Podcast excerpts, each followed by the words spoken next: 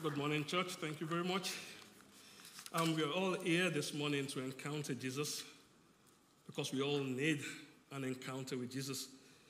You know, encounters with Jesus change the lives of those who encounter him, because changing lives is what Jesus is all about. You know, everyone who encountered Jesus never remained the same. You know, once you've encountered Jesus, you can never regret encountering Jesus. You know, there are so many things in life that we'll come back to look on, and we will regret having encountered those things. You know, some people will look back years down the line and regret encountering their wives or husband. Don't look beside you, please. You know, some of us will look back and we will regret maybe the job we loved so much.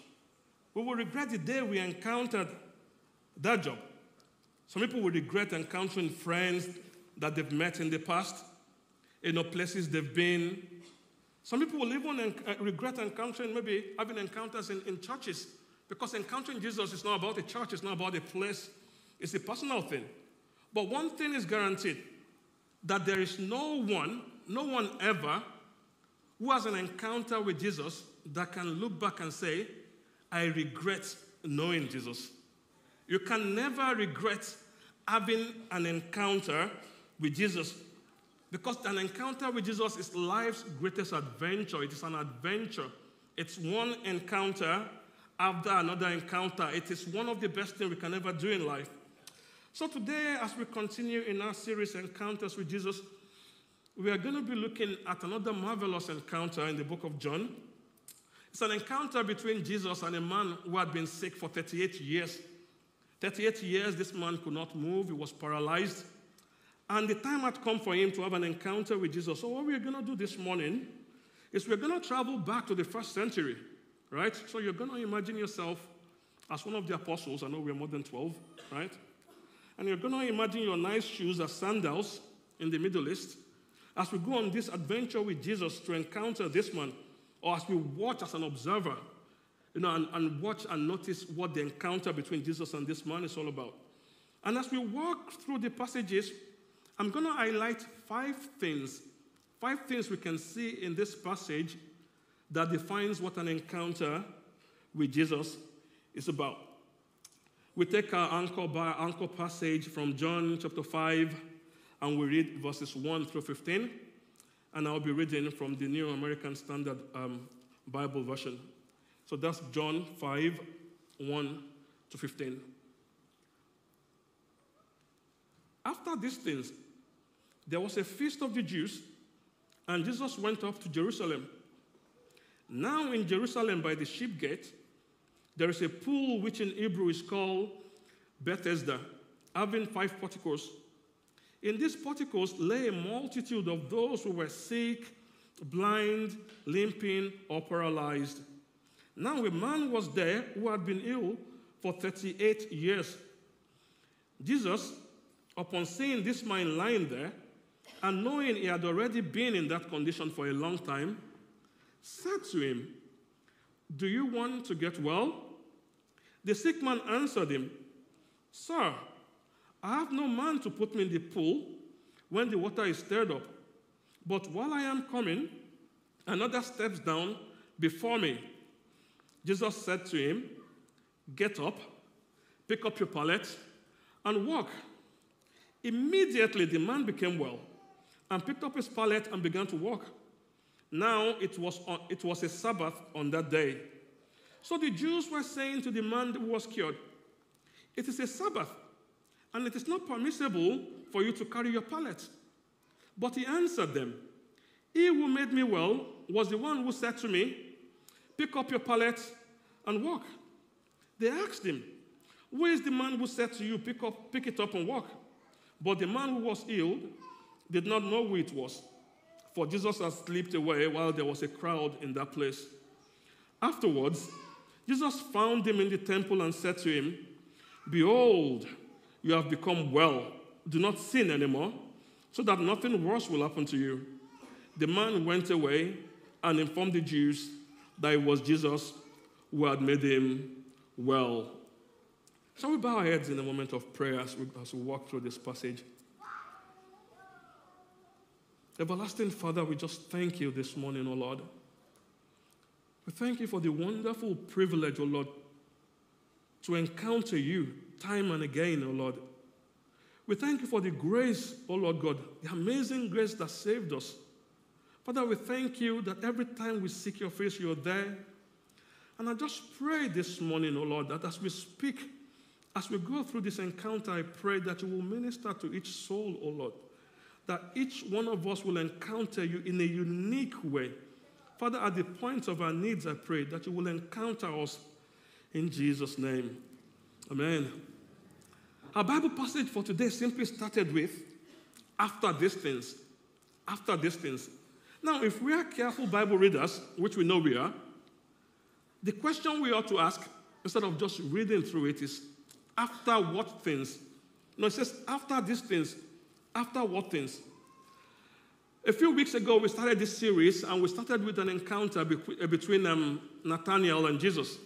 So up to this moment in time, Jesus' life had been one encounter after another. So first, it was an encounter with Nathanael. And we were told Nathanael thought he had the whole vision of what God is doing, but he didn't until he met Jesus Christ.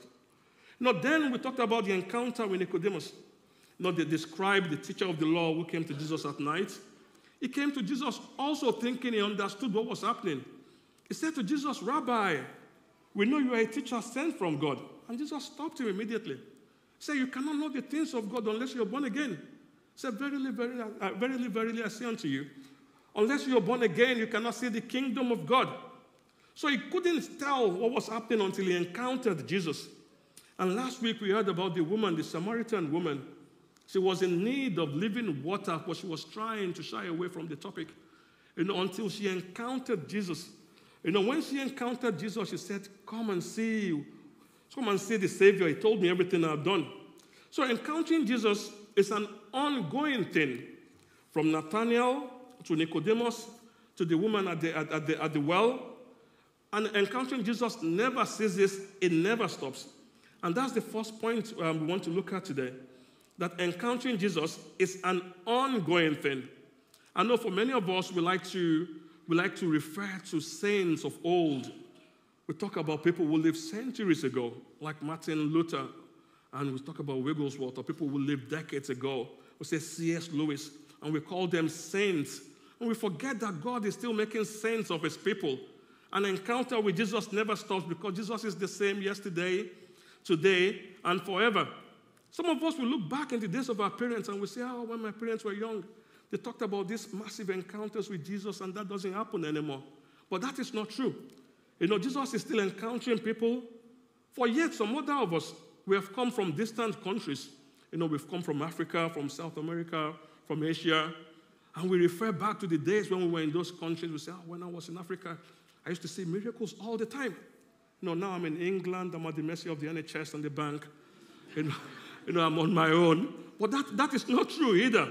Just like Jesus went, from Bethsaida to Cana, from Cana to Samaria, from Samaria to Jerusalem, Jesus is going everywhere. He's omnipresent. He's in Africa, he's in South America, he's in Asia, he's in England, he's in Ivory Coast, amen? So an encounter with Jesus is an ongoing thing. So we see Jesus back in Jerusalem. The Bible says, after these things, there was a feast of the Jews, and Jesus went up to Jerusalem. But we don't see him in the temple. We see him at a pool. We see him at a pool. And the Bible says at this pool lay a multitude of people who were sick. So there were people who were sick, blind, and limping. And the right question to ask will be, why are they at the pool? Why were they not in the temple? Now I said, we are careful Bible readers, right? So if we had noticed earlier when I was reading the passage that we skipped verse 4, because unless you have the New King James Version, verse 4 is likely to be missing in your version. And verse 4 says this, "For an angel of the Lord went down at a certain time to the pool and stirred up the water. Then whoever stepped in first, after the stirring of the water, was made well of whatever disease he had." So we see that these people who were sick, lame, blind, and limping, they were at the pool waiting for a miracle. They weren't even waiting for a miracle from Jesus, But they were waiting for an encounter, for a miracle. And that brings us to our second point. You see, an encounter with Jesus is not only about miracles. Now, many of us believe that we've not had an encounter unless we have some miraculous healing, unless we witness it. We've not really had an encounter. But an encounter with Jesus is not all about miracle. Yes, miracles are involved. I believe in miracles. I know God does miracles. He did them in this past. He's still doing them. But an encounter with Jesus is not only about miracles. In fact, Jesus had tough words for those who sought him just because of the miracles. In the Bible, we read about the Pharisees and the Sadducees. Jesus was always preaching to them, but they never believed. They kept going to him again and again, saying, "What signs are you showing us? What signs do you show us?" And he said to them, "I'm not going to show you any sign. I'm not going to show you any sign apart from the sign of the prophet Jonah." Now, what happened to prophet Jonah?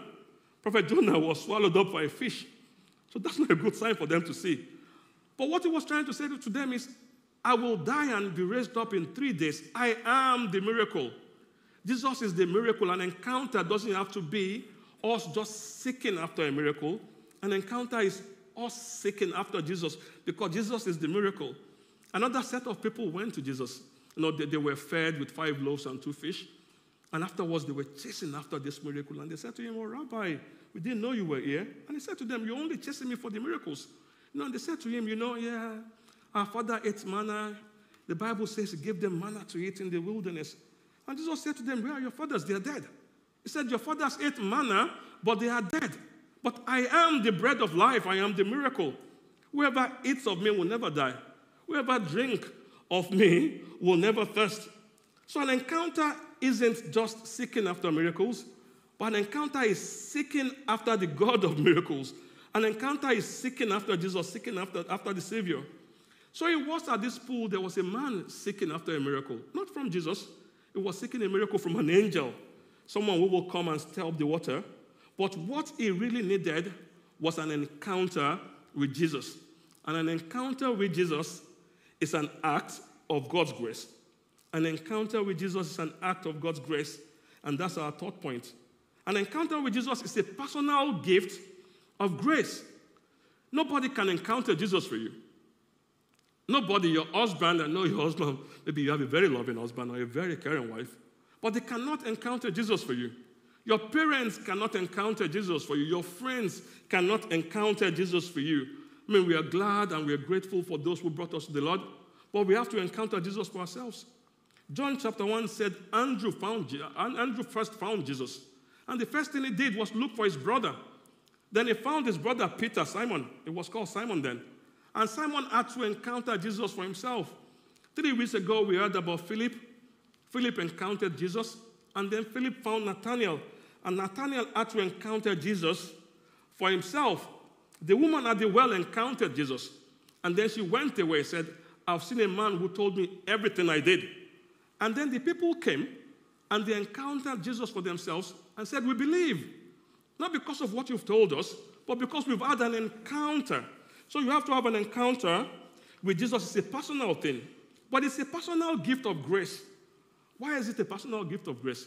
Because before we can even seek God, God was out looking for us.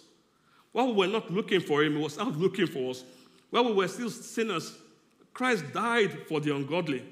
So when God seeks us, he sees us.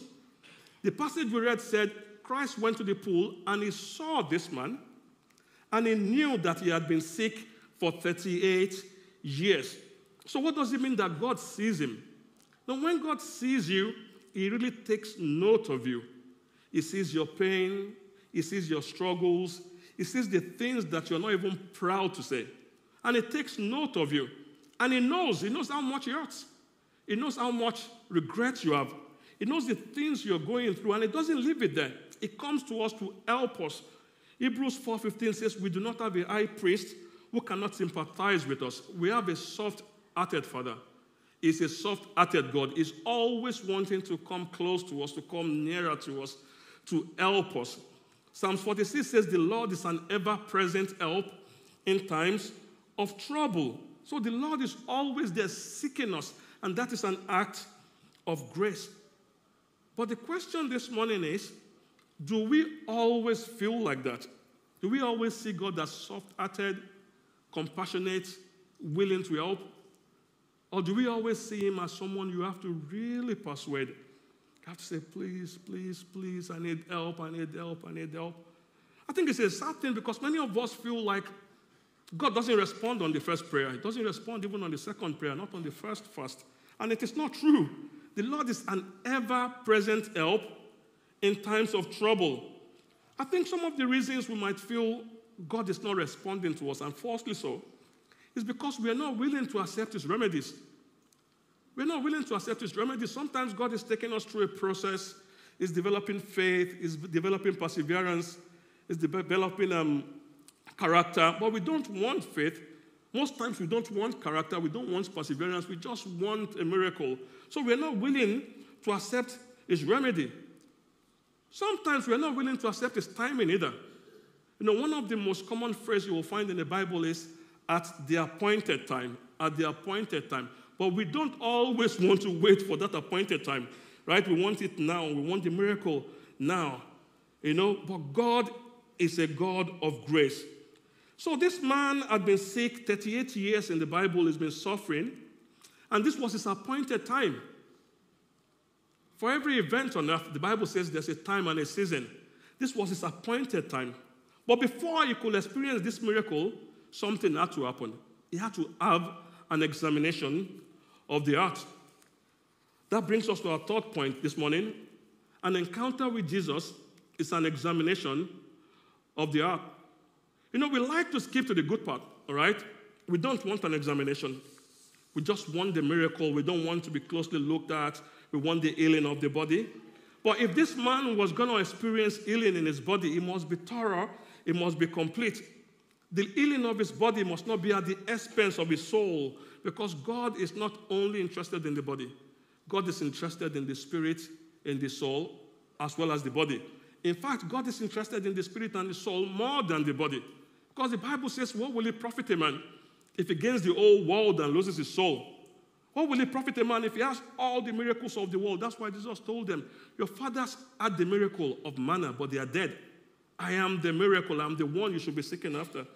So this man was going to have his miracle, but first there has to be an examination of the heart, an examination of the soul. And while I was preparing for this reminded me of something that happened to me last year. Last year, I had a cyst on my back, and I went to the surgery because I was beginning to feel unwell. So I was confident that once I get into the surgery, right, this time there will be no excuses. She will just say, here you go, antibiotics, right? We all love antibiotics, don't we? And I was expecting my dose of antibiotics. But when I got in there, and I said, you know, I've not been feeling too good. I have this cyst, and it seems infected. And she had a look, and she said, you know what? I'm going to send you to Princess Risborough. I'm going to send you straight for further examination. And we don't like further examination because they can be uncomfortable. But this man, even though he was going to be healed, but he needed to be examined. So I went to Princess Risborough, and I was there in the surgical room. Beside me, there was a table. There were loads of different things there. Got scissors, bandages, plaster. But there was something that really caught my attention. It was a surgical knife, right? I was really going to be thoroughly examined. They were going to have to cut me open to get rid of the bad stuff. So Jesus was going to have to cut this man open to get rid of the bad stuff. And while the doctor's surgical knife can cut through my flesh and maybe muscles and bones, nothing can cut through the soul apart from the word of God. Nothing can cut and separate between soul and spirit apart from the word of God. And the Bible says in Hebrews 4:12, it says, for the word of God is living and active, sharper than any two-edged sword, even penetrating as far as the division of the soul and spirit, of both joint and marrow, and able to judge the thoughts and intentions of the heart. So there was this man by the pool. He was under the examination of Jesus Christ, and he was about to be made uncomfortable, just like I was made uncomfortable on that day, because on that day, when I was being examined, there was a surgeon and a junior surgeon. And they were there, and they said, can you take off your clothes? And I did, and I was half naked upward. And before I could turn around, there were two student doctors standing there. And they said to me, hope you don't mind, we have two junior. Like I was going to say, nah. And I was laid open there.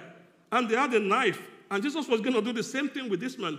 He was there with his disciple. At least he was there with John. If he wasn't there with the 12.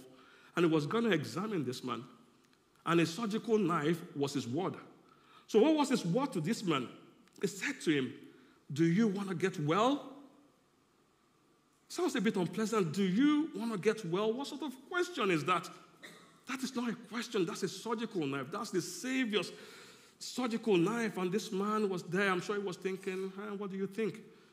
I've been ill 38 years. I'm here waiting for a miracle. You know, but when the knife goes in, the infections come out. The bad blood comes out. You know, so the knife went in. Do you want to get well?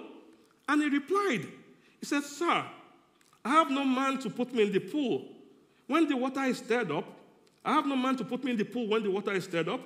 But while I am coming, another steps down before me. What was he saying?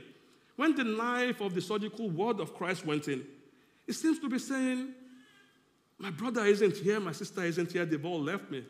If only my wife was here. If only my parents had done the right thing. If only my children had not gone away.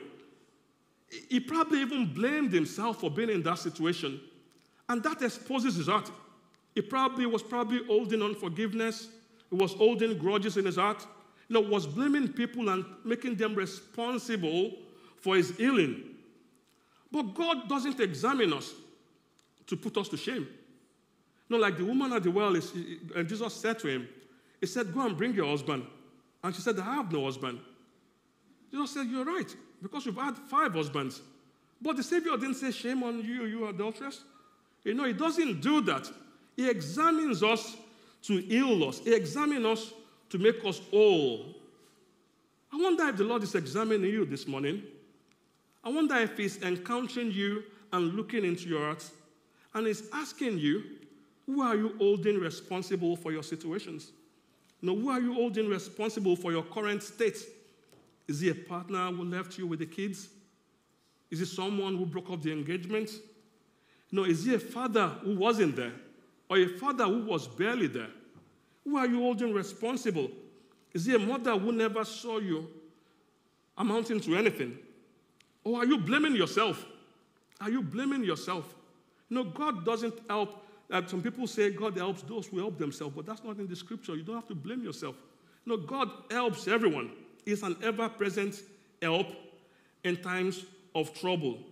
So this morning I want to say to us, we need to let go of our prisoners, the prisoners we are holding. We need to let go of them and allow the Lord to examine us and purge us, you know, of the infection and the unforgiveness and the hatred we hold in our hearts so that we can experience His awesome power. And this brings us to the last thing we're going to talk about this morning in terms of encountering Jesus. And that is an encounter with Jesus. It's an opportunity to experience His awesome power. Get up, pick up your pallet and walk. Get up, pick up your bed and walk. Get up, pick up your mat and walk. That was the next statement.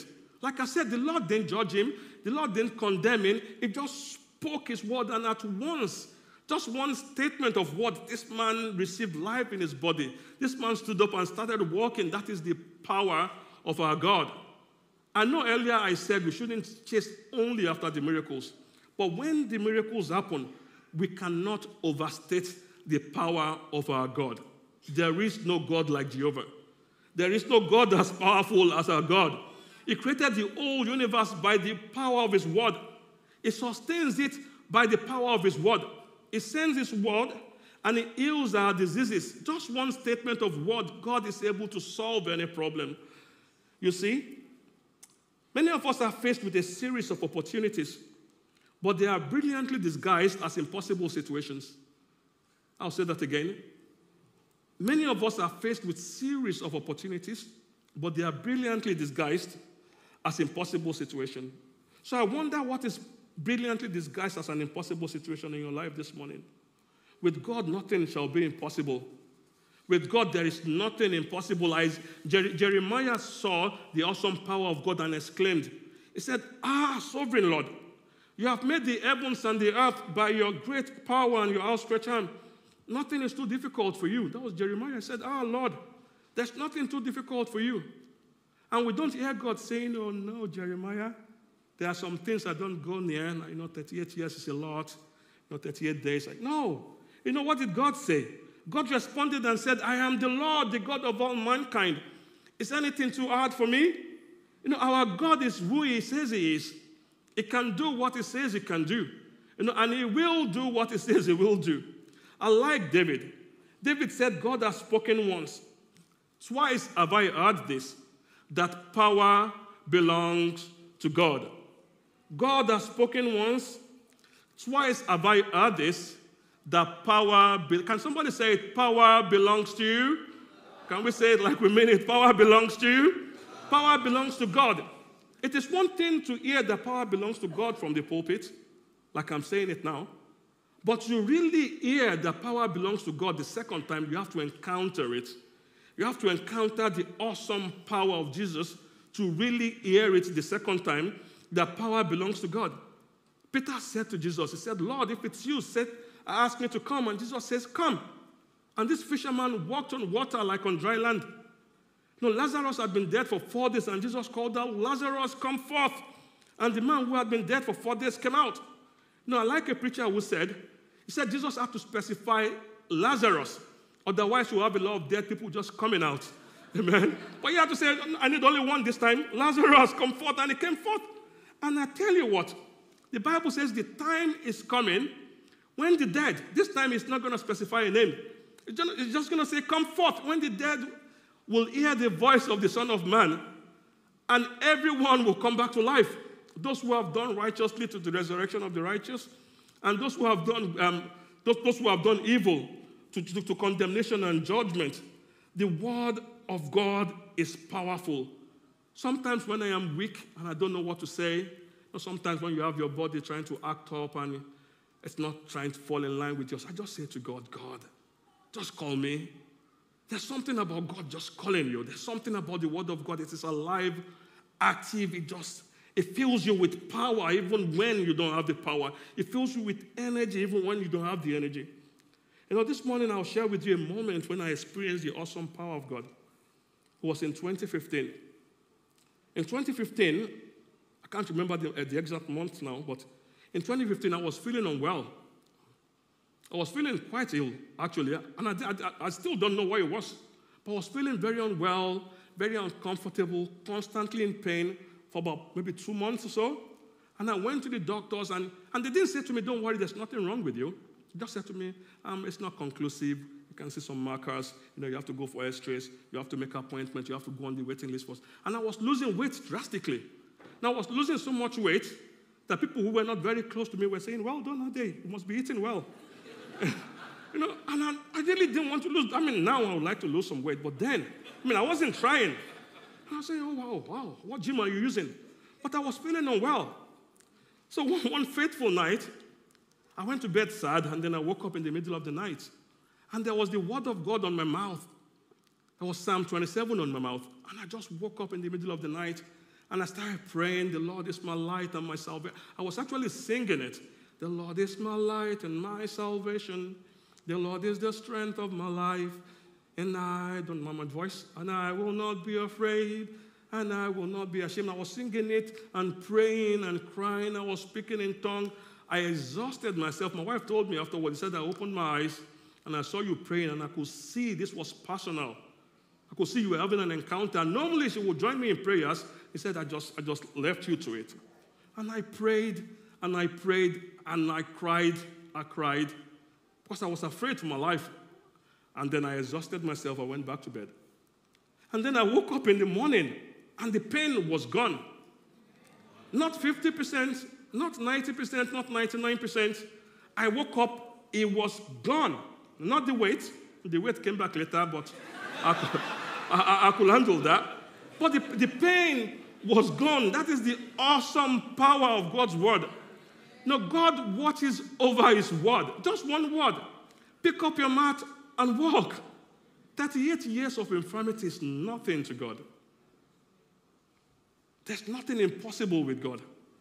When we soak ourselves in the word of God and we study it and we allow the word of God to penetrate us, to cleanse us, to purge us of all resentment and hatred, and we take the word back to him. The word of God is alive. It is powerful. It is able to change us. It is able to revive us. God is able to do anything. And I know sometimes, like I said earlier, God gives the remedy, and he gives the timing. And sometimes I know it doesn't come true like in a sudden miracle like it did for me. Sometimes he gives us grace, and grace is a wonderful thing. God's grace is an amazing thing. I have seen people with God's grace, people who have sought the face of the Lord and encountered him with God. God's grace makes the situation seem like it's no longer there while it's there. You're talking to people under the grace of God, and they are filled with joy and strength. And you're thinking, you have a lot of problem more than I do, but you're filled with so much. And that is the grace of God. That is the grace of God. That is what an encounter with God can do for you. So this morning, in a moment, we're going to be responding to this. And I want us to open our hearts to God. God is not here to condemn us. He's not here to say, shame on you, look at what you've done. And I want us to open our hearts, as John and the band will come up in a moment, to open our heart and to ask him and to seek him. To say, God, I want to encounter you this morning in a personal way. Nobody else can do it. I'm not hiding under anything. I'm not hiding anything from you. And just release ourselves to God and see his awesome power at work in us. Amen. Amen.